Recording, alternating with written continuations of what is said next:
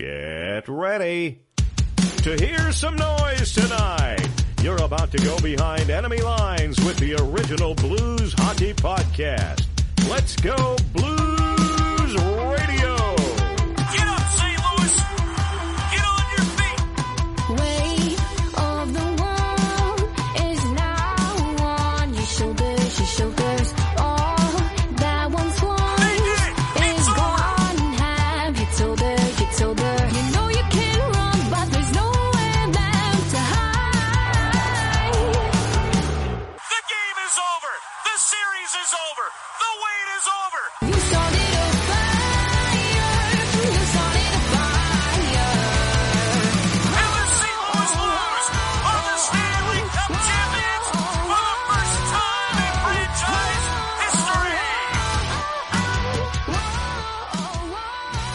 This is Let's Go Blues Radio Behind Enemy Lines. I'm your host, Jeff Ponder. This is Season 8, Episode 29, the 28th episode of Behind Enemy Lines.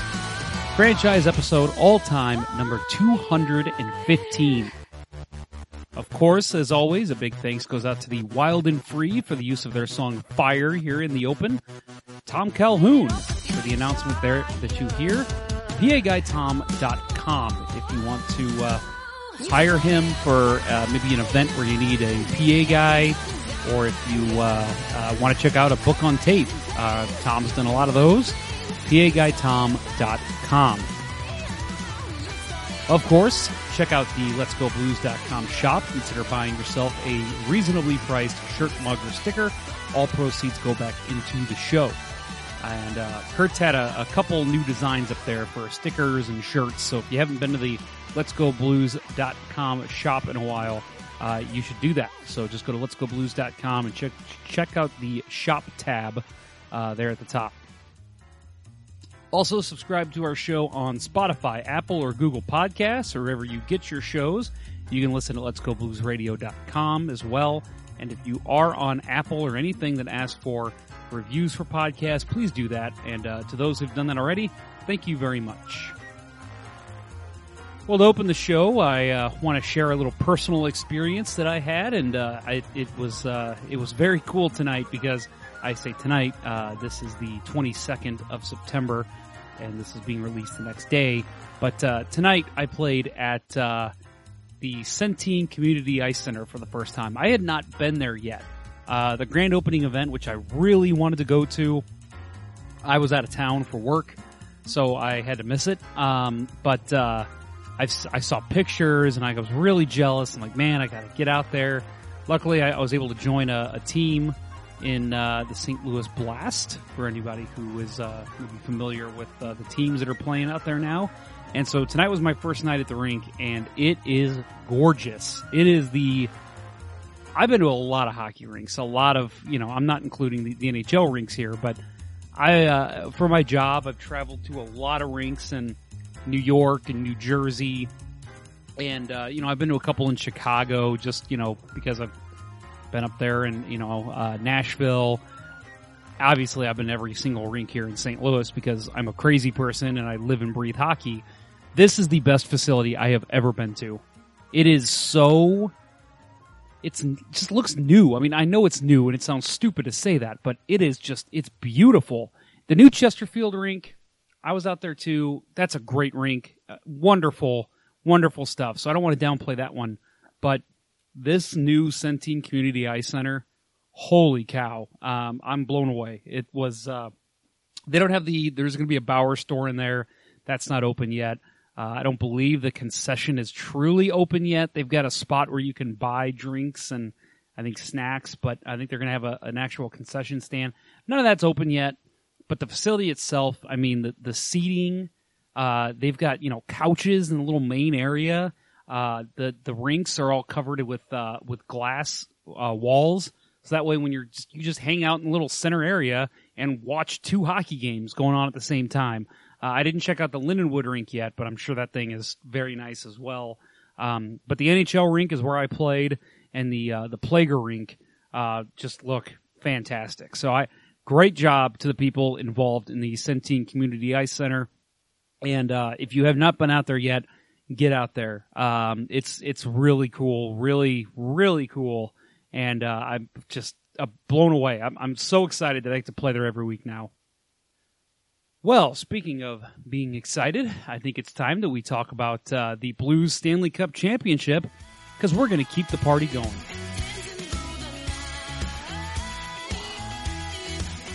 Today, I do have an email to read, and I want to point out that I do believe that we have enough emails to get through the rest of the series. So that is very cool. So you don't have to hear me do uh, some slapstick comedy here and there, uh, unless you really want that. I can do that if you want me to. Just just tell me. Uh, but this is this is better. I enjoy this better. I love hearing from our listeners. I love hearing people tell their side of the story. You know what they witnessed. Um, so this is cool. So I want to say, and I said this last uh, episode as well. Even though we have enough to get us through the next two episodes, hard to believe, right? Behind Enemy Lines is ending. Our live shows are starting. We'll get to that in a little bit, but hard to believe that, right? So, uh, yeah, even though we've got plenty of uh, emails to get us through the next uh, two shows to close out the series, if you still want to write in, I will read your email. So please, uh, I will double up if I have to. I will read your email. We might even do it on a live show, I don't know, but I want to hear from you guys. This has been the best part of this summer series. I've loved talking to the guests that I've had, but reading these emails from fans, it, it just it ignites something inside of me. And I think I've had a lot of people tell me that when they listen to these, it does something for them too. Uh, it's just cool that you know we all come from different backgrounds and we all love hockey in different ways. So it's really cool to to hear this kind of stuff from somebody that I've probably never met before. So please keep the emails coming. Uh, radio at letsgoblues.com. Again, that is radio at letsgoblues.com. Well, for Keep the Party Going this week, I'm hearing from, I think Todd is the one that wrote this, but uh, it is signed Todd and Susan in St. Louis. So we're going to hear a little bit about uh, his beautiful wife, I'm sure, Susan, and uh, Todd uh, is the one writing. So here we go. I would like to thank you for a great series this summer. As someone who became a fanatic of the Blues after the 2008-2009 season, this was a great review of players that have worn the note and moved on to other teams. This series also filled in the 15-year gap when I said adios NHL when hockey died for me in 1993. One of the many people I'm sure hockey died for when that happened. And uh, thank you, Todd. I, I appreciate the uh, the compliment. Again, this has been a, a fun series to do. It's just been uh, a lot of work. So, uh, but hey, you know what? It's all worth it, right? Uh, back to Todd. Most Blues fans are surprised when I tell them that my most hated team is Dallas instead of the Black Black Hacks, is what he wrote. But I'm guessing he means Hawks. I'm guessing that's an intentional typo. Uh, or the Red Wings until I explain. I grew up on a farm in rural southwest Minnesota in the 1970s, occasionally watching the Minnesota North Stars on TV if the weather was right to carry any kind of signal through the air to our house from Minneapolis, 145 miles away by plane. The only regular sports in southwest Minnesota at this time was football, girls volleyball, and basketball and track, which was played by both girls and boys. My hockey knowledge exploded from 1983 to 1986 when I went to college in Crookston, Minnesota, 20 miles east of Grand Forks, North Dakota, when I had a hockey uh, I'm sorry, when I had a college roommate who played hockey and I'd go to his games. Also during this time, one of the Winnipeg TV stations we received on cable carried the Winnipeg Jets. Hockey Night in Canada, and I was introduced to curling. My passion for watching hockey completely died when Batman moved my North Stars to Dallas in 1993. It drives me crazy when they lump the eras of those teams together. Think of it this way how many St. Louis Rams fans are now LA Rams fans? I have no connection to the Wild as I had moved away from Minnesota in 1986. Uh, to answer your question, how many St. Louis Rams fans are now LA Rams fans? It's actually a surprising number. I don't think it's a lot, but I will say I know two guys who still consider themselves LA Rams fans because they just fell in love with the franchise for whatever reason and uh, have stuck with it. So it does happen, but I, I- you know, I don't think it's that common. So I see your point, but it is funny to think there are people who are still following the Rams here in St. Louis. Very odd. My wife and I moved to the St. Louis area in April 2000 and would catch an occasional game on TV when we were flipping through the channels. It wasn't until the 2008-2009 season when my coworker Dan GNR, former Game Night Review contributor, and yes, I know who that is. So, uh, hello Dan. Hopefully you're listening. Uh, Dan asked me if my wife Susan and I would like to go to a Blues game. She said hell yeah and gave us his tickets. Neither Susan nor I had ever been to an NHL game, but she had seen amateur games in Portland, Oregon before. We were both instantly hooked on the Blues. We became half season ticket holders and suffered along with everyone else with the first or second round exits until we moved to southern New Mexico in July 2013. We cheered like crazy the Blues finally beat the Blackhawks in the first round of the playoffs in 2016 to move on to the second round. We were disappointed to lose to the Sharks in the conference finals, and one of my coworkers, a Sharks fan, gave me all sorts of crap for losing. Like always, we were optimistic of the 2018-19 season. However, we became more and more disappointed as one, maybe two wins were mixed in between loss after loss. We all but wrote off the team in December and were amazed by the turnaround that happened after January 1st. Over the last six years, many of my coworkers became aware of my passion for the Blues. My Sharks coworker gave me grief the next day after the infamous hand pass, the hand of God giveth, and I told him after the Blues win to advance to the Stanley Cup Finals, the hand of God giveth, and the hand of God taketh away and makes right. All of my coworkers who were fans of other teams were telling me that I hope the Blues beat Boston to win the cup. I had to work the night of Game 7, and my coworker said, I think the Blues are about to score, and sure enough, less than a minute later, we had the first goal. I didn't sit down at all for the last 10 minutes of the game. Around 7 minutes left of the third, he said, They're going to win. I told him, No, I've seen the Blues bleed. Blah. I told him, No, I've seen the Blues blow leads way too many times. He said the same thing again with about five minutes left. I told him I won't say that until the last minute of the game. It was all I could do to hold back the tears of joy in the final seconds and then again during the celebration. I called Susan and she was crying with joy. We can finally say that our Blues are Stanley Cup champs. Todd and Susan. So Todd and Susan are not in St. Louis, they're in New Mexico. Man, this is just a common theme with me that I cannot get these people uh, right where they live. So Todd and Susan in New Mexico, formerly of St. Louis. So um, I'm, I'm way off there, but uh, hey, again, they, they did live in St. Louis. They probably still consider themselves St. Louisans since they're big blues fans. So that's what I'm going to go with. Todd, it's funny, and I, I, I, don't, I don't know. I've done I've done so many of these. I don't know if I've said this before, but this year was so different for me that when they scored to go up one nothing, I was for the first time ever, I was confident they were going to win, and it just Ryan O'Reilly scored that goal, and the way Jordan Binnington had been playing, I'm like, they're not going to lose this. There's no way. And I know you even go back to game one of that series, and they were up two nothing, and they lose the game. But I just, I don't know. It's just something with this team. And, and what turned around for me was the Jaden Schwartz uh, crazy game against the Jets in Game Five uh, when he uh, he scored that late goal, and uh, the Blues came back after you know. If you watch the, the the Canadian broadcast after the second period, they even say like you know the Jets are looking to move on to uh, uh, you know go back to St. Louis with a three two lead. They only have twenty minutes left, and I mean it was just such a sure thing. And and I had given up too and said there's no way they're going to do this. Then they come back and do it. At that point, something changed in me to where I finally started believing in this team, and I never doubted them once. Even when they were down three to two against Dallas, I was the one person that was telling everyone, and I am never Mr. Positivity with the Blues. I was the one telling everyone they're going to win. They're going to come back and win. They're going to win Game Six, and then they're going to win Game Seven in St. Louis. And sure enough, they did. And, and against Boston, I I predicted on the show that they would sweep, which was ridiculous at the time that I think about it. But I was just so confident in the way this team had responded to adversity.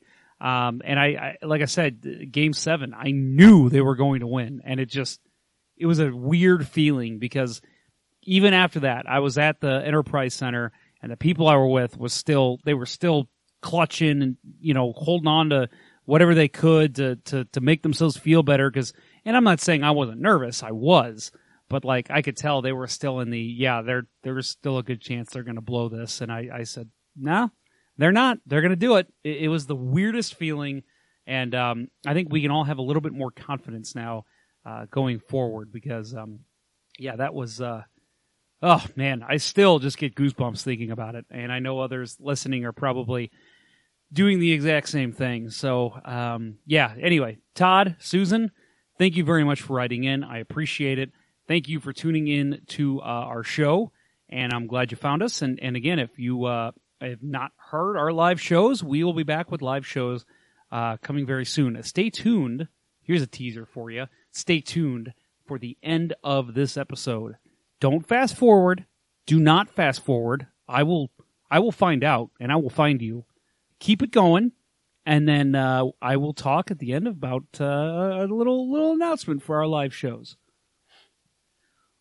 Well, let's uh, get into our guest of this episode, Mr. Greg Young from Japers Rink. He is a Capitals fan, and uh, you know it's funny because he well, okay, he went to Mizzou, uh, got a journalism degree there, so he has a little bit of, of familiarity with the St. Louis Blues and with their fans, and, and you know, so the Missouri area. So he was a, a natural fit to have on this show. He uh, he heard that I had been looking, and I had talked to, I believe she was the managing editor for Japers Rink, and um, and he was like, "Yeah, I'd love to do that." So he jumped in and uh, had a very good interview with me. We talk a lot about these two teams back to back, winning the Stanley Cup for the first time in both franchises' histories. And uh, again, just uh, ready for some goosebumps, folks, because that is uh, that was something that that even when he was telling me about what it was like for the Capitals to win it, it uh, man, it really just excited me, and it made me remember how I felt the minute that the seconds ticked off the clock in the third period and the Blues came on the rink to celebrate. I mean, it's uh, something that still, uh, you know, I think makes us all a little excited, and a little jittery uh, thinking about it. So anyway, um, yeah, here's uh, here's my talk with Greg Young from Japers Rink. Today on Let's Go Blues Radio, we are talking Washington Capitals in our Behind Enemy Lines series. I'm joined by somebody from Japers Rink and Japers Rink Radio, but we'll get to uh, him in just a second. First, we're going to go over some important stats between these two teams.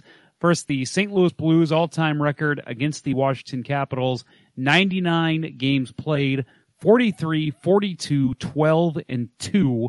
And uh, that is uh, two overtime losses there, and, and the 12 is a tie. So that's uh, a pretty close record for those teams. Uh, first meeting was on December 7th, 1974. It was uh, in Washington. It was an 8-2 win for the Blues. The very next night, uh, I'm sorry, that first game was in St. Louis. The very next night, uh, they traveled to Washington for their second meetup with them, and that was on December 8th, 1974. That was a 3-1 win for the Blues. So a combined score there of 11 to 3 uh, in their first two meetings against the Washington Capitals. Uh, Chris Pronger's first game as a St. Louis Blue occurred against the Washington Capitals in Washington, uh, October 7th, 1995. No points for Pronger in a 4-1 loss to the Capitals. Uh, so uh, let's get into it. This is uh, again Washington Capitals talk, and I'm joined by Greg Young of Japers Rink and Japers Rink Radio. He writes for them, and he's also uh, on their podcast again, Japers Rink Radio. Greg, thank you very much for joining me. Yeah, yeah, it's a pleasure. It's a pleasure. We were talking a little bit uh, earlier that I uh, I actually went to school at the University of Missouri uh, for six years, um, and like many out of state students, I had a journalism degree. So I uh, have been exposed to plenty of blues fans, and uh, before really this year, uh, a lot of blues frustration. I kind of felt a sense of camaraderie, uh, you know, with the Capitals also historically struggling in the playoffs. So that was always uh, it was always nice. Although uh, you guys at least had the Cardinals over us during that time, so that was always That's a little true. bit frustrating. But uh, but yeah, no, um, I uh, yeah. So I went to school in Missouri for six years. So when you emailed um, Japers asking for someone to come on, I figured, oh yeah, this is perfect, right up my alley. Yeah, no, and, and that's uh, I appreciate that because yeah, Japers Rink is, a, is, a, is honestly a great site, and it's funny because every time I have somebody on, um, you know, I always kind of pump the tires of whoever that is and, and the site they write for, the site they podcast for, and I know people are probably like, God, he just he's he's always talking about how great these other places are, and you know, like he must think that every website is fantastic. But I, I'm sincere when I say it. I mean, I I've done my research. I've found 30 teams around the league, the best blogs, the best podcasts. Japers Rink is is one of those kind of blog roll sites that I always frequent just to see anything new coming around. I mean, obviously the the focus is on the Capitals, but there's other stuff on there as well, and and of course the Japers Rink podcast, uh, radio, Japers Rink Radio is a is a great resource for anybody wanting to learn more about the Capitals as well. Uh, how long have you been with Japers Rink? Um, so I started uh, actually pretty much this time last year. I uh, wrote for a site before that called Capitals Outsider for a few months. Um, I, it's actually funny though because I have a uh, journalism background. Like I said, I have both my bachelor's and master's in it. And I kind of started getting the itch for hockey writing, um, re- really like kind of, you know, last year. And then I emailed uh, John Press from our site pretty much out of the blue saying, uh, you know, do you, are you willing to, you know, put up with me? And uh, he said, uh, I guess so. Um, email us an article or two. I did. And then uh, he didn't totally hate it. So six or uh, pretty much four to five years after uh, getting my journalism degree uh, and getting a law degree in between that, I get to use my journalism degree. So it's been uh, it's been a lot of fun. I do some analytics writing for the Capitals and uh, kind of general roster analysis. Uh, so yeah, it's definitely it's definitely been a wild ride. Um, one of the coolest parts I think of blogging is you get to kind of meet different people, and uh, we kind of have an internal Slack that's been a lot of fun. It's always great to kind of watch games with people that are just as dedicated to the Capitals and really just the NHL as you know as anyone. So it's uh, it's definitely been a kind of fun ride and. Uh, the the thing I always kind of t- say is that you know if you're interested in something, just start writing about it, and eventually it'll kind of work itself out. You know, and it's uh, it's definitely been a lot of fun. And uh, I look at even the stuff I was producing like a couple of years ago. I've kind of come hopefully a long way. So uh, yeah, it's just uh, if anyone's interested, just start writing, and uh, eventually it'll find a home. I promise.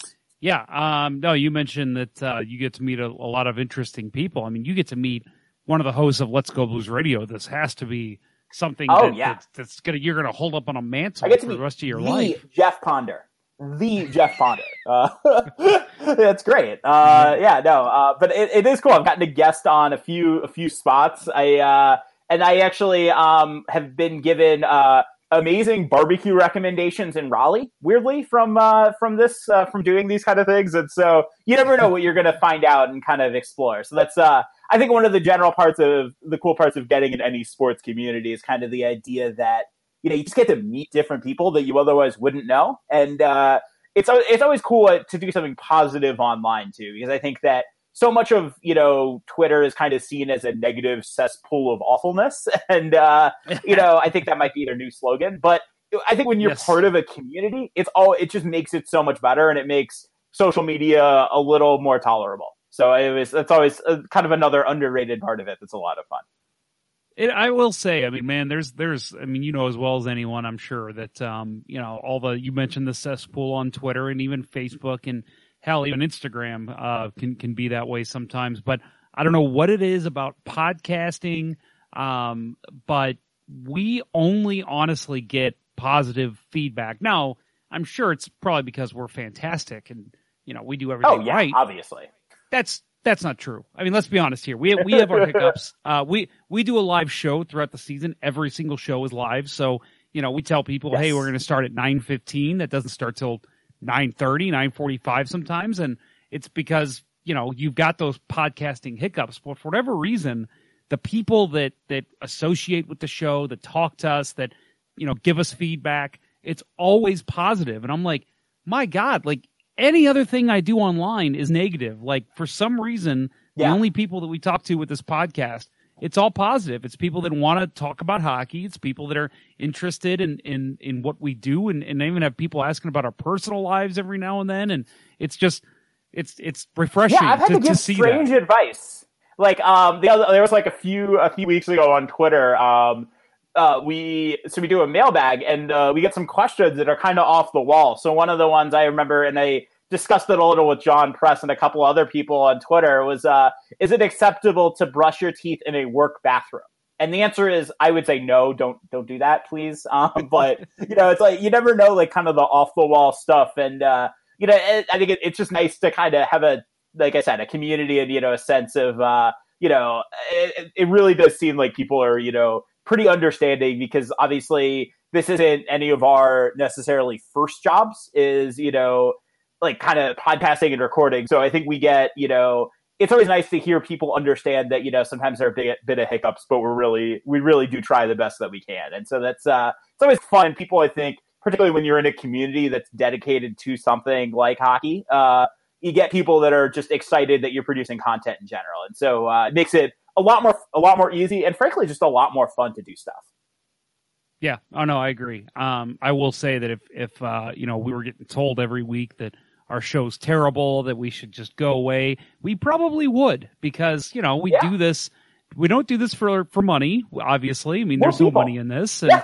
uh, yeah, and it's it's just you know we, we it's funny as we talk all the time. Like we had an email uh, earlier this summer from uh, somebody that listens to us that that he watches his, he walks his dog in Japan. He lives in Japan and he puts our show on and he Oh, listens that's to us and and I'm like like it's boggling my mind like there's, there's this guy in Japan listening to me talk about the blues here in St. Louis like it, it's crazy and and you know it's those kind of positive stories that that kind of you know make us want to keep going Oh yeah, absolutely, absolutely. It's definitely uh it's a, it, and you, you you get to hear those stories sometimes and uh you know it's always it's always just cool you know that you get to have you know this this thing in common with you know people from various walks of life. Uh I you know it's even cool too because you interact with people from you know all the way from like high school to you know people in their 60s and 70s and uh I think it's always it's always nice to get people from different walks of life, and people are going to have different perspectives on the team, and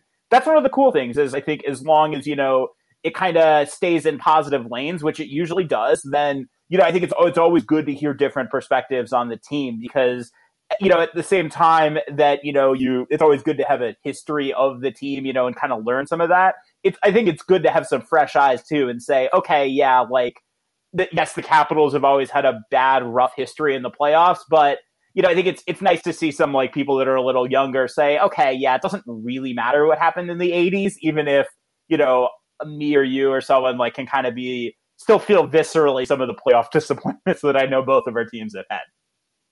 Yeah, yeah, and uh, that's something I definitely want to talk to you about. Was you know the Capitals? Uh, they they've had some teams in the past that have been pretty good. I mean, you think back to uh, was that '97 that they made the Cup final? Yeah, uh, 97 98, where we got swept by the Red Wings. Right. Yeah, yeah. I mean, that was a good team. It was just a matter of the Red Wings being the powerhouse that they were and starting their dynasty at that point.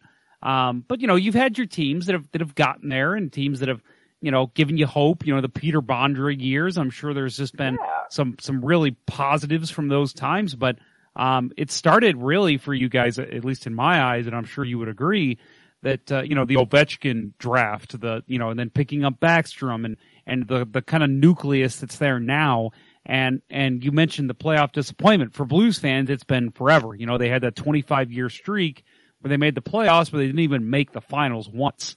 You know, and, and they went to the Stanley Cup final the first three years, didn't win a game. So they they've always been there, but they can't get to that next level. And that's where the Capitals were for a long time. Um, Oh, yeah. You know, it was whether it was running into Pittsburgh or running into Tampa or whoever it was. Or the um, Rangers. until Every this- Capitals fan can remember those Rangers series. Oh yeah. Yeah, oh yeah. Rangers. Uh, Henrik Lundqvist kind of standing on his head. Yep. I remember those Yep. years.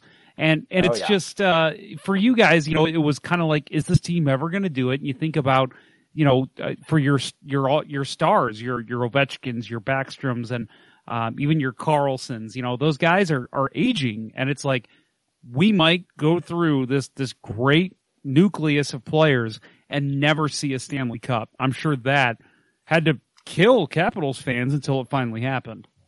Oh yeah, oh yeah, and it it's it's stunk too because you you always want to tell yourself like the playoffs are weird, right? And I think really the Capitals winning it uh, when they did shows kind of the weirdness of it. It because I, I think a lot of Capitals fans would say that definitely was not our most talented team that won the Stanley Cup because it, it just wasn't. Oh, You know, like, that was a team that we had just won two Presidents trophies the year bef- the years before that we won, and those are probably just better teams, right? You know, in the sense of they had more talent, and so sometimes you need something weird in the playoffs. I know for us, you know, we had Devante Smith Pelly who randomly decided to be amazing for like you know two months, and uh, I I remember during, against Tampa Bay, you know, the juggernaut that they are. It was Devante Smith Pelly and um, oh my god, it might have been Jay Beagle or someone. Uh, just had this gorgeous like back and forth goal, you know, and you're just like, oh yeah, you know, your casual Jay Beagle Devante Smith Pelly goal, you know. And so it was,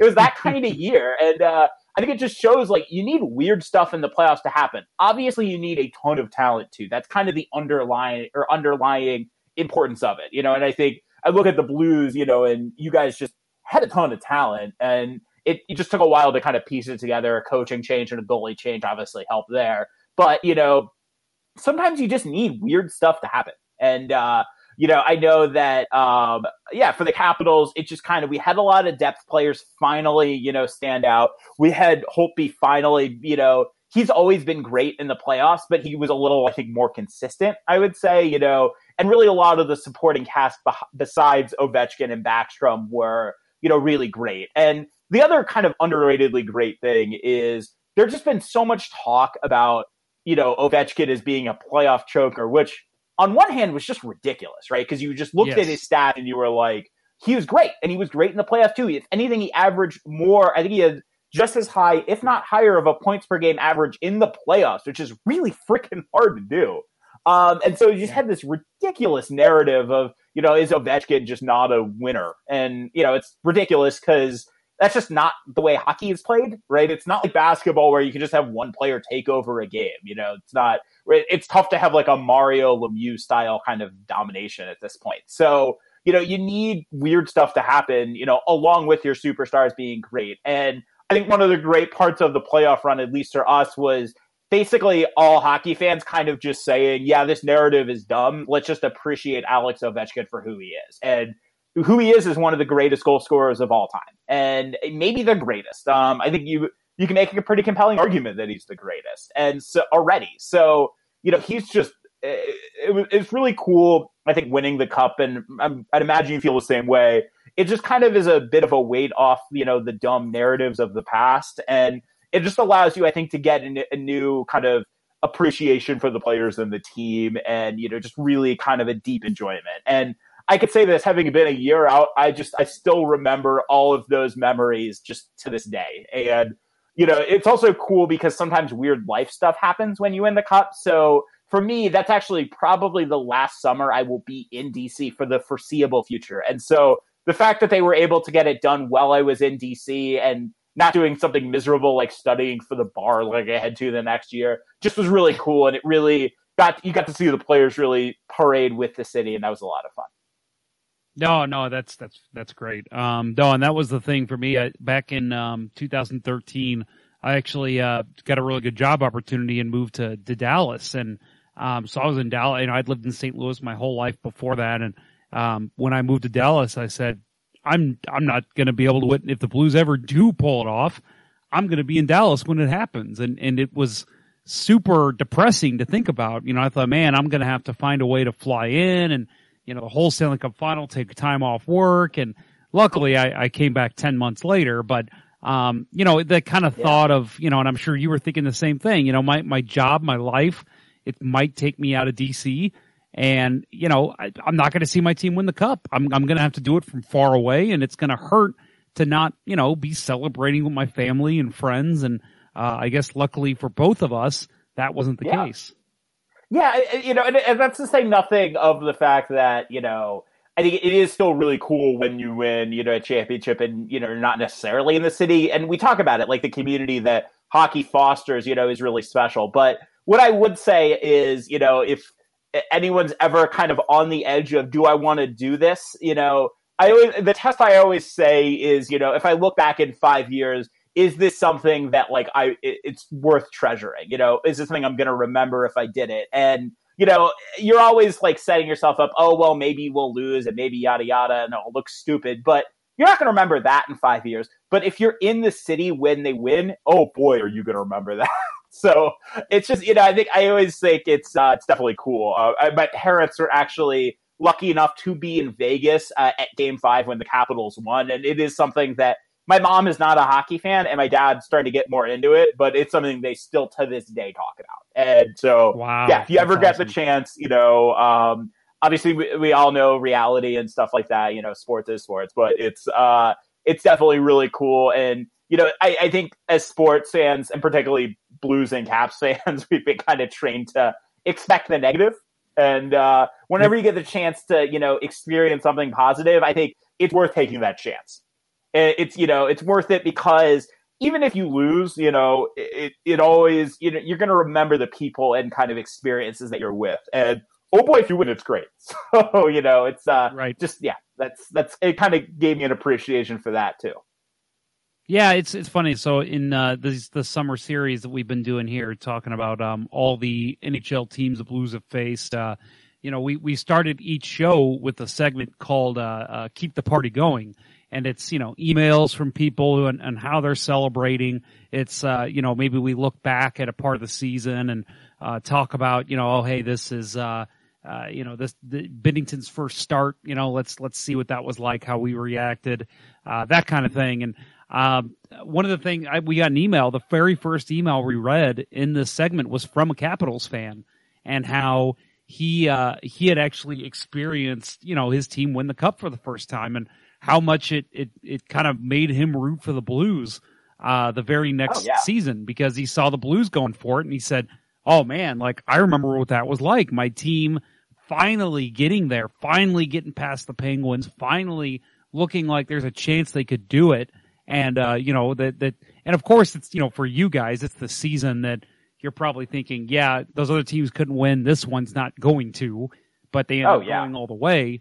Um, and, and, you know, it's, it's, so he, he emailed us and told us that. And, and then I, I there's another segment where I, uh, read one of, uh, the articles from a Blues fan that wrote it that night when the Blues won just kind of saying, Hey, we're going to have a recap later, but holy cow, what a night this is and, and that kind of thing. And every comment on the article for the first like 10 comments were from Capitals fans saying, congrats, we were rooting for you. So there's definitely a, a, a kind of funny, but, but, but serious, uh, brotherhood here between Capitals and Blues fans because back to back, you know, our, our, our teams went for the first time and won the cup and it's been such a, fun story to go over uh, all summer and even last summer. You know, people there was a lot of people who were saying in St. Louis, you know, Capitals finally won. That's another team that we can cross off the list that came in the league after the Blues and have won a cup.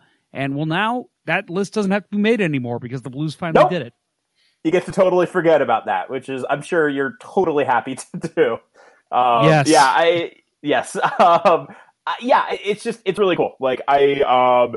I, I know when I was watching the Cup this year, um, I actually had uh, I lived with three Boston sports fans, so I, I had to keep my rooting of the Blues a little bit quiet. Um, but uh, shocking as I'm sure you could hear, the uh, Boston sports fans might have been a little uh, little obnoxious there. But um, No. you know, it definitely. I think I think it was really cool to have our two teams win, just because I think like before that you had seen a lot of the same kind of teams. I mean, Pittsburgh had won it twice, and then you had you know that stretch where it seemed to either be the Kings or the Blackhawks always winning it. You know, and but I mean, when those teams won it the first time, like that that would have been the first time in a while. But those were big cities with a lot of success, so. I think it was really cool to see the two cities, you know, that you know, I, obviously the Cardinals have done really well, but uh, you know, you guys I know had just lost the Rams, and so, and obviously DC Sports had. Um, I actually don't know if you know this. DC had this weird streak before the Capitals won the Cup, where no DC sports team had even been in the conference final since 1998, which is the year the Capitals won the Stanley Cup, and so that just kind of featured a number of really tough losses across a lot of sports. So you know, it was. I think it's really cool to see a couple of cities that you know really treasure these teams and really haven't had a ton of you know, not exactly like a lot of Boston like success. You know, of winning like multiple championships every year, and uh, so I think it was. I think honestly, both a relief and just really exciting to see you guys really get to enjoy it. Yeah, I mean, you mentioned the Cardinals. You know, obviously that the Cardinals have had a lot of success right behind the Yankees in terms of um, overall success in their franchise's history. But Um, you know, and I don't even say one of the, one of the hosts on this show, he's openly said that you know he'll root for the Cardinals because they're the hometown team, but he doesn't care about baseball. So for fans Sure. like that, you know, the Blues winning was everything. That's that's what we've been waiting for. And I mean, I'm a pretty big Cardinals fan, and you know, obviously, I want to see them do well. But I've said for years, I would trade every single World Series for one Stanley Cup. And and Yeah. uh, you know, it's funny. It's funny. The blue, you know, the Cardinals were pretty bad there in the middle of the summer, and um, you know, a lot of Blues fans used to say that. Oh, I'd trade all the World Series we have for a Stanley Cup. Never win a World Series again. That's fine as long as we see one cup. And the Cardinals were terrible. Like right after the Blues won it, they just went on a skid and, and were just terrible. And everybody's like, "Oh my God, the Cardinals are so bad." I'm like, "Hey, we got our wish. Like, Hey. no, we got our wish. The Cardinals are never going to win another game again." Yeah, and you guys are going to end up winning the division probably still, right? So it ended up Yep, being fine. Yeah, Yeah. exactly. So, well, uh, baseball's yeah. what I think they're at what 892 games a year now. Oh Jesus! Yeah, it's it's too much. I my, my parents are actually season ticket. They they have been season ticket holders of the Nationals since they came to DC. But look, they can only go to so many freaking games a year, right? You know, it's just it's a lot, and I think that's one of the cool things of hockey is you know it's like yeah, it's like three, two to three times a week, you know, and you can kind of just build stuff up, and it's a lot more fun. And frankly, it's just also easier from a writing perspective because you can kind of just be like, okay, I have a few days where I can kind of sit back and think of things a little, and so that's definitely the, the it's a little easier. I feel like in hockey with that kind of rhythm.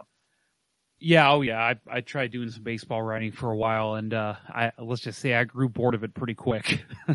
Yes, yeah. I funny, I Um, actually did that too. I feel like a lot of hockey analytics people come from baseball. That's definitely I've heard that path quite a few times before. yes, yeah, not surprising at all. Um, so I want to talk to you a little bit about Blues and, and Capitals history. Obviously, the both teams winning the cup. I mean, that's amazing and, and something that uh, will always be memor- memorable for for all of NHL fans. The fact that um, you know it went back to back. We'll see. Maybe next year, maybe we'll see um, another team. Maybe Vancouver. Maybe Buffalo. Not likely, but we'll see. Hey, well, San Jose could win it. Although they're they're newer, you know, like our, our teams have been around a while. Although I will say, Saint or uh, the the the Sharks have had their their fair share of, of heartbreak. So you know, I think it's definitely. I, I I wouldn't. I probably would have less of an objection than you would to them winning it, but it definitely. You know, I- that's. I feel like another team I'm kind of thinking of. You know, maybe they could break a drought. Oh, there's a lot of Blues fans that hate me because I actually like Joe Thornton. So, uh, Yeah. yeah, I, I actually do want to see them win. Plus, we're one of our, our good friends that, uh, kind of a friendly rivalry we have with, uh, another show called Teal Town USA. Um, they're all diehard Oh yeah, Sharks listen to them. fans. So They're we, great. yeah, oh yeah, they are. So we, we actually, uh, kind of, you know, we, we kind of root uh, for the Sharks when the Blues aren't playing them. So, uh, yeah, it's, it's not crazy for us to say that, but yeah, we, uh, I will say that, uh, handing them the heartbreak of this last year, you know, it didn't really bother us too much. I would imagine not. I would imagine not. Uh, yeah, and outside that, that was a good freaking team y'all beat. You know, that was. Uh, I I think they were my they were my cup pick out of the West. Uh, that was a good team, and uh, that was a good hard fought series from what I remember too. Yes, it was. Yeah, I mean, there was a lot of injuries involved for the the Sharks, unfortunately, which I think is what their downfall was. Well, actually, I think their downfall was more their coach kept playing those injured players rather than uh, giving them some rest in the middle of the series. But um, that's a that's Yeah, a that's whole other probably right. discussion. Yeah. Um, but uh, uh, I, I want to talk to you a little bit about some history here between the Blues and Capitals in terms of trades. Uh, July 2nd, 2015, that was a big day that a lot of people remember. Uh, the Blues had traded TJ Oshie uh, to the Capitals for Troy Brouwer, Pheonix Copley, and a 2016 third round pick. This was a memorable trade for one because TJ Oshie was kind of the golden child for the Blues coming out of the lockout. Um, once he got drafted, it was, you know, oh, TJ Oshie's going to lead this team to a cup. Didn't really happen. I, I always kind of felt like he was miscast as a uh, first line right wing. Um, but then he goes to Washington, has great success there. Uh, obviously playing right wing behind Mr. Ovechkin, which, uh, you know, it's not a bad one two punch on right wing to have.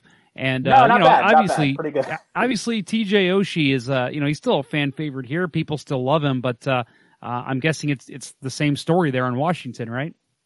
Oh yeah, oh yeah, he's great. Um, he's been he, he's he's a fun player to root for, I would say, because he has a unique kind of skill set, you know, in the sense of he is maybe one of the most skilled players with the puck you'll see. He's great hands, legendary in shootouts, obviously, you know, given uh, what happened to the Olympics. Um, and so that's really cool. Also, at the same time, though, the thing that you really get an appreciation for when he plays is he plays a lot bigger than his size, which is always really cool. You know, I think sometimes as a Caps fan, you wish like he'd tone it down just a tiny bit, but that's kind of just the player he is, you know. And so it's always it's kind of fun to root for because you're like he's hitting people that are like sometimes like twice his size, and he's a lot of fun. And uh, you know, I know that that trade. I, I, I liked it for the Caps when it happened, but yeah, I think it's like it worked out because Oshie has just been a great fit for them. You know, he we were able to like resign him for a while. You know, he's actually still I think has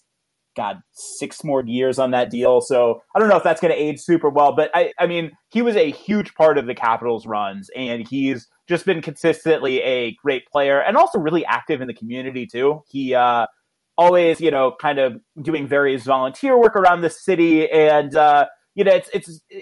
I feel like it's easy to just kind of contain stuff on the ice, but in general, I think he's been a real pleasure. I know the people around the team really love working with him, and uh, just a stand-up guy and really a stand-up player. So I, I was very happy with that.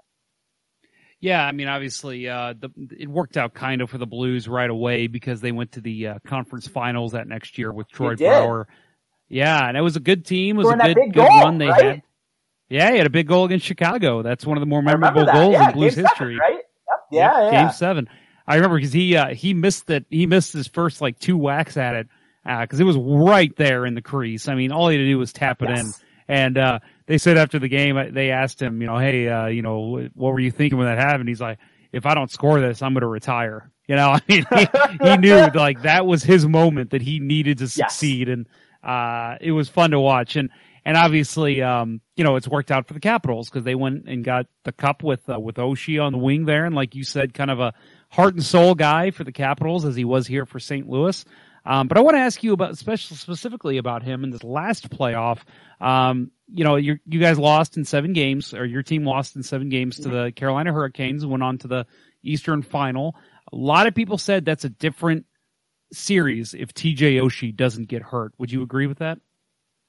Yeah, that's a good question. And I have a lot of thoughts that I'm going to try to channel in a couple of points. I would say that it definitely hurt. Um, and one of the reasons it hurt is because the Capitals in that series, just Carolina did a great job of shutting down the Capitals' depth scoring. And, uh, I mean, Ovechkin had a great series. Backstrom had a great series. Kuznetsov was okay. Um, and Carlson was great. But, like, there there wasn't really that other score that the Capitals had like they had on that playoff run, and Oshie was one of them. You know, it, it it definitely I think hurt both you know in a depth scoring standpoint, but also I mean you mentioned it, he's a heart and soul guy, and uh, you know it definitely it definitely hurt, and uh, you know he it was also a, just a very scary injury. Like I mean broken collarbone, thank God that's what it was, but you know I know we were all a little scared about it, and it's definitely um, you know we was I going to say? It it definitely hurt, and uh, it kind of was a mo- momentum shift in the series a little. We actually won the next game five nothing, or I think six nothing after he ca- he got down, but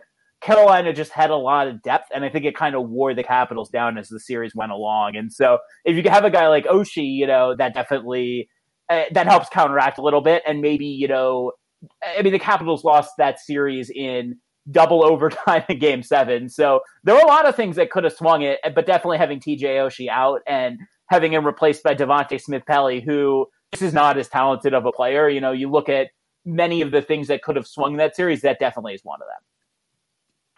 Uh, so something else I want to talk to you about another big trade between these two teams. Yeah. Uh, February 27th, 2017.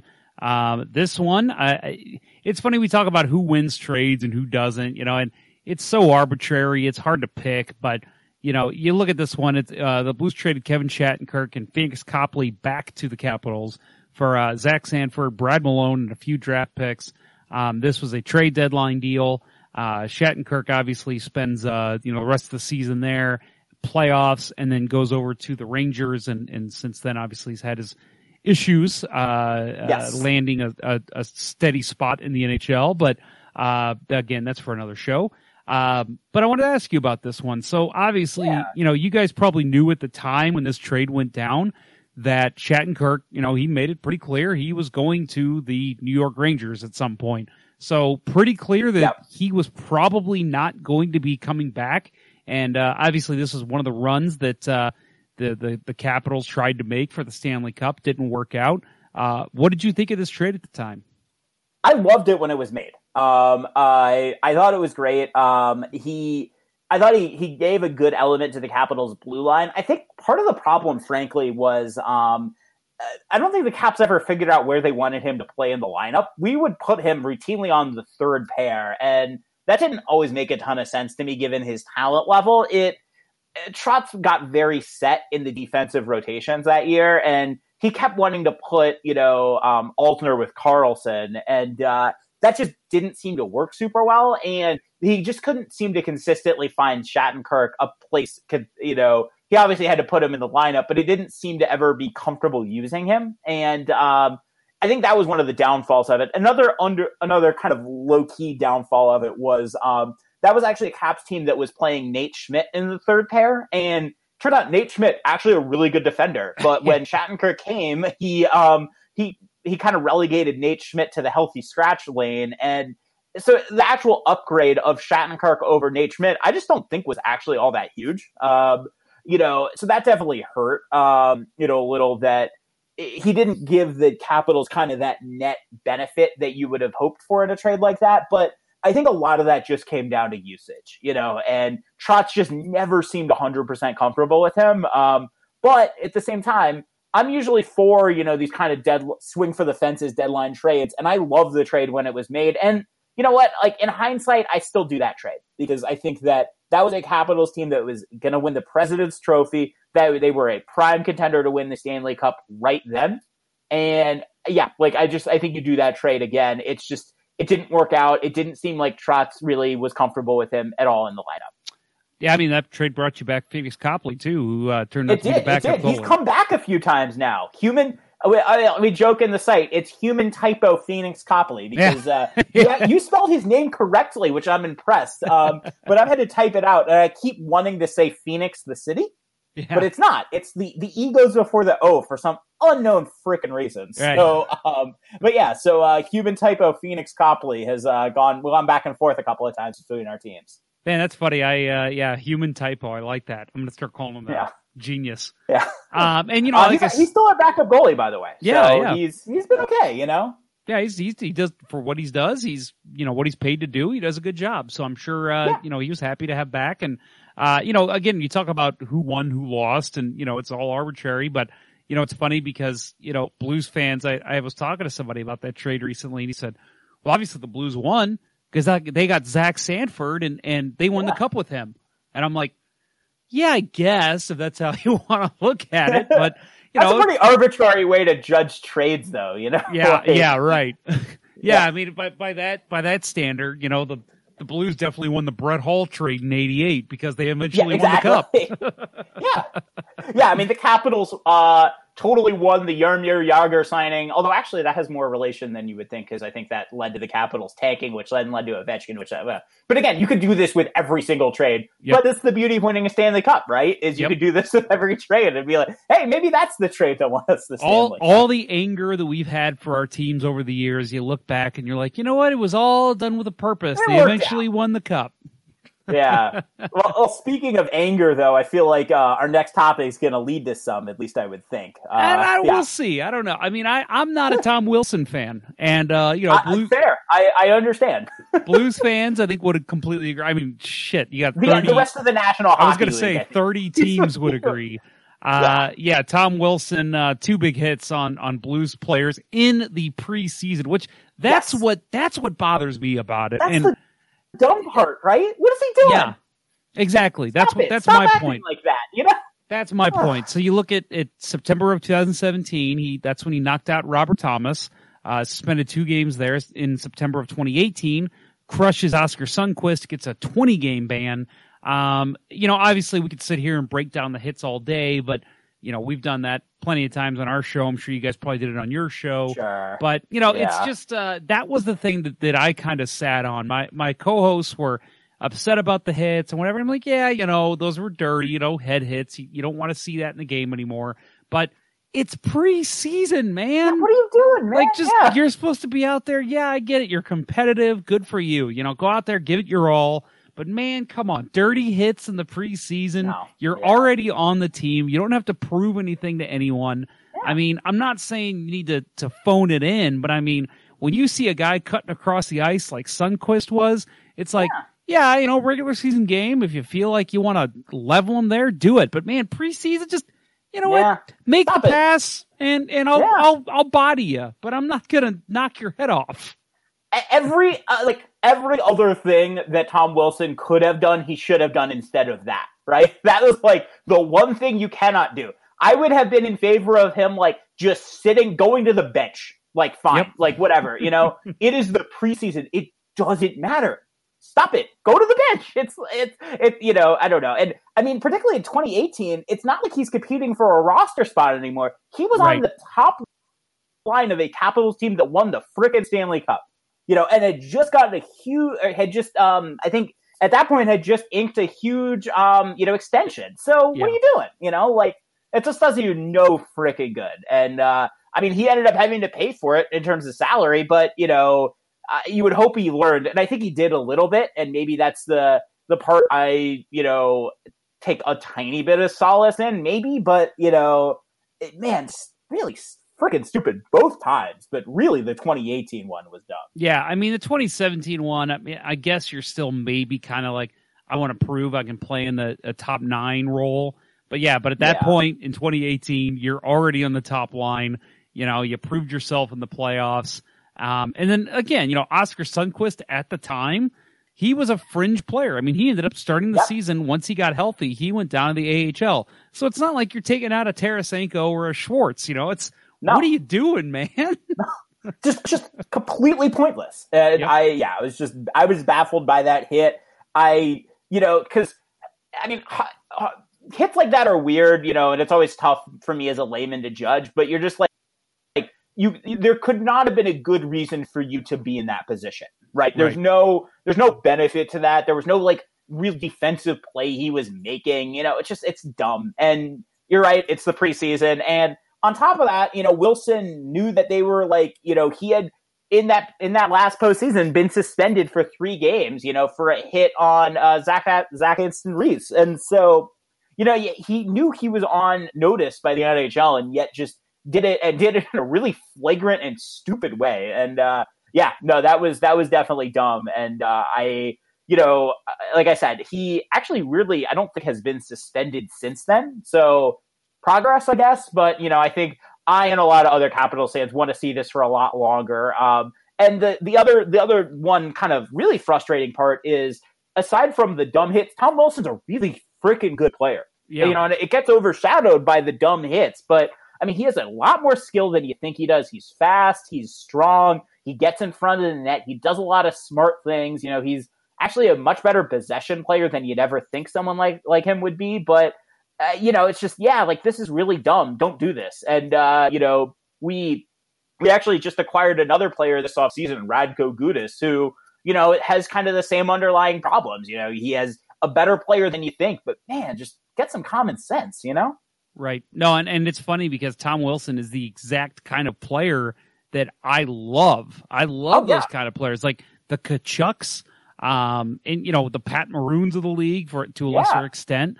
I mean, I love those types of players who can, you know, battle, go in front of the net, lay out hits, forecheck, speed, everything. I love Oh, yeah. that kind of stuff. You know, the the new age power forward. But man, it's it's the stupid stuff that he does that keeps me from liking him and, and rooting him on. Yes, yeah, totally agree. And uh, I really, you know, I, I Uh, uh, this the reporting afterwards was that he did kind of get the he met with I think George Parros and they kind of went and described everything, you know, and he talked about you know what was stupid and yada yada, and he got a what he claimed was a better education from the league about what a dumb hit was and wasn't and what they were looking for, but. Man, like the fact that it even had to come to that is frustrating Right. because I mean, yeah, he's going to play on the edge, but I think the thing that you know we all kind of realize is that you can play on the edge, but not have these really dumb open ice hits. You know, like I think it's it's one thing to say like, okay, you know, maybe he hit someone like on the boards behind the net trying to win a puck battle. I get that, right? You know, and yeah, like elbows get high and that's stupid and you shouldn't do that. But man, there's a big difference between that kind of physicality and the dumb open ice hit. To say nothing about the fact that it was in the preseason and he knew that everyone was his eye, eyes were on him. So yeah, Right. just really frustrating. So I, I wanted to ask you, and you kind of uh, glanced at it a little bit since that suspension, since he came back. You said he hasn't been suspended since. Have you noticed a difference in his game at all? Yeah, um, I mean, he still is gonna be physical. That's just part of the way he plays. You know, a lot of As his job be. is to kind of get open ice. You know, for he plays a lot with Kuznetsov and Ovechkin, and that's a good line. You know, they he's a good job of creating space. He's actually a better puck handler than you would think. I've noticed a little bit, and uh, you talk to Isabel Isabel Khurshudyan in the Washington Capitals uh, beat writer for the Washington Post, and I think she's said before that she's been she's noticed something um, with him, but yeah, I mean, it's gonna be it's gonna be at the margins. Um, I think the fact that he hasn't been suspended yet does say something, particularly given the um, you know, kind of spotlight is gonna be on him a little bit. And I also give Wilson credit to, for this. Um, he's usually very open about what he thinks, and you know, it seemed like the tenor of his comments were that you know he really did seem to think that he needed to think about what he was doing a little bit, and uh, you know he I give him credit. I think he's really tried. Uh, but let's see, you know, I want to see it for I think a little bit longer before I declare him, you know, reformed. Would Right. be kind of my thought. Right. Uh, I wanted to ask one more question of you. Um, Todd Sure. Reirden, the uh, the head coach now since the uh, Capitals have won the Cup, um, you know, kind of coaches a similar style, at le- at least I believe, to uh, Barry Trotz. Uh, Todd Reirden is a former Blues defenseman. Yes, uh, short lived, but he was with the Blues. He was actually on the top pairing with Chris Pronger for a while. Um, how has he been received in Washington? Um, okay, so it's actually funny because I just talked about this last podcast. Um, I think it's tough, and it's it's tough with NHL coaches because I mean, you guys, I think, had a pretty clear example of one that just obviously worked, right? Like, I mean, Craig Berube has been great, but Right. I, you know, I think that it it's tricky because I, I, I question at times how much coaching he was able to really do in a way because that's just a really weird situation to come in. You know, the Capitals had just won the Stanley Cup. There was a lot of pressure not to change that much. Brian MacLellan, you know, had basically taken steps to keep the entire roster intact somehow, which was amazing that he was able to do that. Um, so I think when you come into a situation like that, it's really hard to say, okay, I want to implement my style. And anything you're going to do is going to have to be slow and kind of gradual. So there's that. I think that's difficult already. And on top of that, I think there's an underlying difficulty for me as a layman to understand some of the, you know, he definitely had a couple of new kind of breakout tactics. That was something we all noticed. Uh, I, I think it's a mixed bag on how successful he was. Another problem that we all kind of noticed was he never really we lost michael kempny to an injury uh, i think in march he tore his hamstring and was out for the rest of the season. And he never really seemed to be able to get a defensive pairings that he liked. He tried playing carlson on his offside. That didn't really work. And so you know you maybe you wonder like okay maybe a coach is able to figure that out. Although to, to give him a little bit of sympathy there i don't really know what I, what i would have done either so i think that's tricky and uh so I, I think for Capitals fans, we're looking to see next year is he able to make a bit more of an imprint on the team? He, you know, this is the first year now where he's coming in and he's had pretty much an entire offseason to really figure out what he wants to do. You know, he's going to be in charge of training camp again. He has a little bit more of a, you know, changed roster now. We've had some kind of players come in and out. And so I think I'm really looking to this year to see a little bit more of what a, you know, what kind of coach he can be. Um, it's, it's also tricky because the Capitals are very much in win now mode, and I think it takes NHL coaches typically a while to kind of figure things out. And you know, being an NHL coach, head coach is just a lot different than being an assistant. So, uh, you know, I think I'll be curious to see the kind of adjustments he makes, and uh, you know, really see if he can, you know, really make a bit more of an imprint on the team. I I think in our end of year gradings, I gave him a C or C plus or something, and so you know, C plus slash incomplete. I think was kind of what I said, and uh, I I think the incomplete will be gone next year, and we'll kind of see what kind of coach he can be. Greg, uh, I really appreciate you coming on. Um, you know, learning more about the Capitals is always a good thing. Like I said, um, you know, the the kind of uh, the the relation we've got with the uh, two teams winning the, the being the last two Cup winners, um, definitely something that's kind of developed a kinship, I think, with Blues and Capitals fans. So people are going to love hearing from you and, and your takes on uh, the trades and everything that's happened. So Yeah. again, uh, big thanks to you for coming on. I, I want to give you plenty of time here to tell my listeners and maybe any Capitals fans that have tuned in uh, where they can find you, how they can uh, interact with you on social media, and where they can find your work online.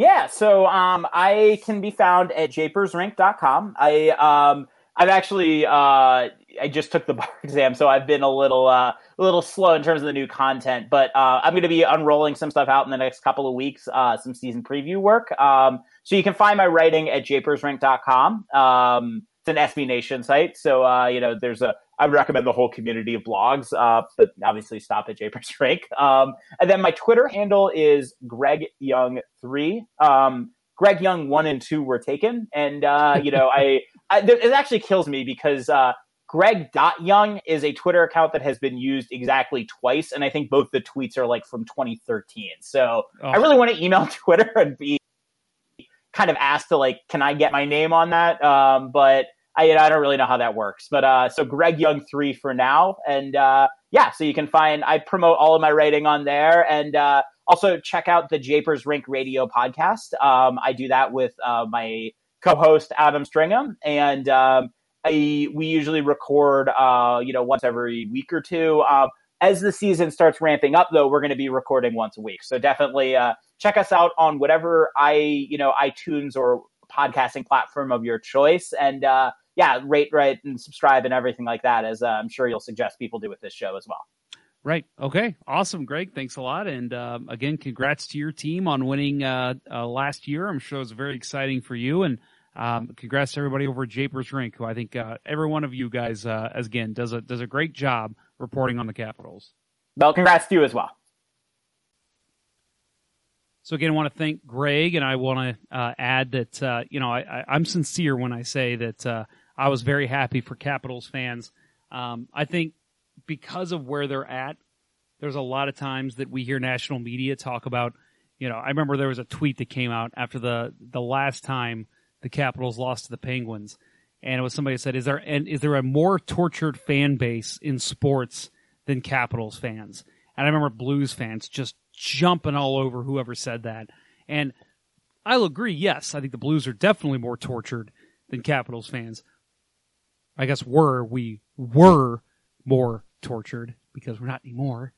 I I still thought, you know, that doesn't mean the Capitals fans aren't tortured. You know, I still want to see them win. And I know that there was a lot of people who were saying, "Oh, I don't want the Capitals to win because that's just another team that's going to come in after the Blues and win a cup." And well, I don't want to hold that against their fans. You know, if they have a chance to win the cup, I want them to win the cup. So, and either way, in that in that series, that was going to be one of those teams that came in after the Blues to win the cup. So it doesn't matter who it was, but yeah, it was. Uh, I I was happy for them, and and it makes me think of real quick. I'll tell a quick story. Uh, when I was in Dallas, when I lived in Dallas for a short period, I went and uh, played pickup hockey with a couple guys every now and then. And there was one guy I really got along with, and, and this is going to sound weird, head to toe Blackhawks gear. He had a Blackhawks jersey, Blackhawks socks, wore a black helmet with a, a Blackhawks sticker on it. Um, and yeah, he, played with a cane stick. I mean, he was all Blackhawks. And I remember at first, uh, you know, going out there and I'm thinking, oh, look at this guy. And uh, we talked for a little bit. So this was uh, 2013, and um, he, I asked him who his favorite player was, and he said Jonathan Toews, and I thought, yeah, of course that's Jonathan Toews. And so then I asked him favorite all time Blackhawk, and because he had been telling me like how excited he was, like telling me about it in 2010, how it was when they won. It was such a big deal, and I'm thinking, yeah, okay, Mr. Bandwagoner, sure. And so then I asked him his favorite all time player, and he goes, oh, no question, Eric Daze. And I was like, Eric Daze? And he goes, yeah. And I'm like, holy cow, you are a real fan. if you can like Eric Daze, even know who that is, you've been following this team through the bad. So hearing him talk about it, it made me feel good. I was like, well, man, I know we're supposed to like hate the Blackhawks, but this guy, this guy here lived his whole life without seeing a Stanley Cup, and I'm glad he was able to see it. Now, I didn't want him to win the next two that they did, but you know, it was it's good for him. That's really cool, and that's what we all want. We want to see good fans uh, be rewarded, and I think we did this last uh, summer with the St. Louis Blues finally doing it. So, but no, I, it's just that's how I feel about all of the team's fans. So when when Greg tells me about how great it felt for Capitals fans, I it makes me happy, and it's good to hear, and it makes me think, oh man, we did it too. All right, so let's get uh, to wrapping this up. Twitter handles for the show. Uh, Let's Go Blues Radio. The show can be found at LGB Radio. Kurt Price is at Kurt Price. Bill Days at Billy Blue Note. And myself, Jeff Ponder, is at J Ponder 94. So here is the big announcement, folks. Wednesday, September 25th, there's a live show with Kurt and Bill. Uh, they return. We start doing our live shows, weekly live shows, folks. So if you've never listened to us, if you're new to the show, you maybe you found us over the summer. This is not typically what our shows sound like. This is our summer series. Uh, our shows are done live on YouTube. Um, it's it's the three of us just talking blues. We've got a chat line in within the YouTube uh, video where you can text in and talk to us during the show. We'll read the ones we like. Always funny stuff coming out there. And so, uh, yeah, I, I, if you can join us, I'd love to have you. If not, we're it's still a podcasted show, so we'll record Wednesday night, and then sometime Thursday afternoon, the uh, episode will appear on all of your podcast apps. So again, uh, that is starting this Wednesday. So from now on, you can expect, except for nights the Blues play on Wednesdays, uh, that uh, we will have a live show typically on Wednesday nights uh, throughout the season, and uh, that starts at about nine fifteen to nine thirty ish, is what I'll say. So if you're looking for the live join link, I would say around that time. If you're like, hey, I want to check them out live, just go on Twitter, go on Facebook. You know, if you don't like us or, or aren't friends with us, do that now, and uh, we will tweet out the the show links whenever the show goes live. So uh, just check that out. That's the best place to find us. And uh, I will say, if um, if you're waiting for the next behind enemy lines, that is going to be pushed back because typically uh, it's been on Mondays and Thursdays. I'm pushing this one back so that, since we've got the live show on Wednesday. I don't want to overload your podcast app, so we're going to wait until Saturday, September 28th, to release the next behind enemy lines episode.